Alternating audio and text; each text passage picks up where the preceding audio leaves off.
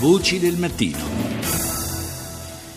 Massoneria, aste giudiziarie e Cosa Nostra. È intorno a questo intreccio che ruota l'inchiesta che ha fatto scattare le manette ai polsi del boss catanese Aldo Ercolano, figlio del vecchio patriarca Sebastiano e del gran eh, maestro, eh, le manette anche ai polsi del gran maestro della Gran Loggia italiana Federico II, Francesco Rapisarda.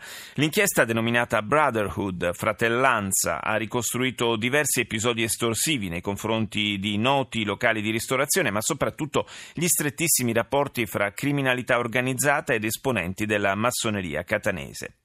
Rita Pedizzi ha intervistato Michelangelo Patanè, procuratore della Repubblica reggente presso il Tribunale di Catania.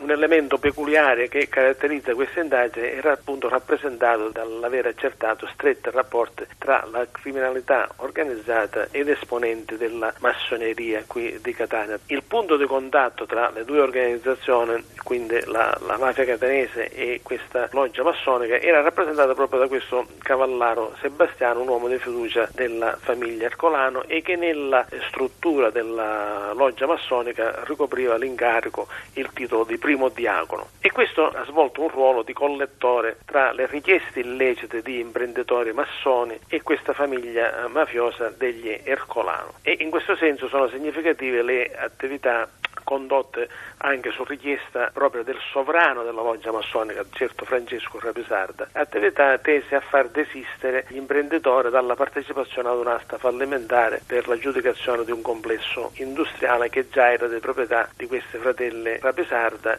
garantendo così agli stessi di rientrare in possesso di questa struttura per un, un prezzo molto ribassato. Non solo estorsioni, pilotavano anche aste giudiziarie. Sì, sì, sì, questa organizzazione si occupava di estorsione in danno di diversi operatori economici, ma questo elemento peculiare ecco, è, è, dato da questo collegamento tra l'organizzazione mafiosa ed esponente della massoneria. L'indagine in buona sostanza ha consentito di eh, aprire uno spaccato su una realtà in gran parte sconosciuta, cioè di collegamenti tra queste due organizzazioni, ma ripeto non è tutta la, la loggia massonica che è denominata Gran Loggia Massonica Federico II, ordine di stretta osservanza, ecco, non è tutta la loggia che è coinvolta, ma questi soggetti che eh, rivestono queste cariche di sovrano e di primo diacono. E poi si è accertato anche il coinvolgimento di alcuni professionisti, tra cui anche un funzionario di banca, a costoro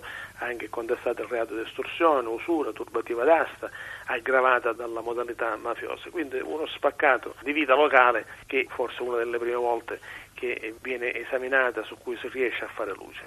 Se non sbaglio, dei rapporti tra il clan di Ercolano e le logge massoniche hanno parlato diversi pentiti di mafia. Guardi, noi per ora parliamo di questa indagine senza allargare il campo ad altri settori, perché al momento io non posso riferire di altro su cui possono essere eventualmente indagini ancora in corso. Non è la prima volta che indagini portano alla luce questi rapporti tra alcuni esponenti della massoneria Ungheria con alcuni esponenti della mafia.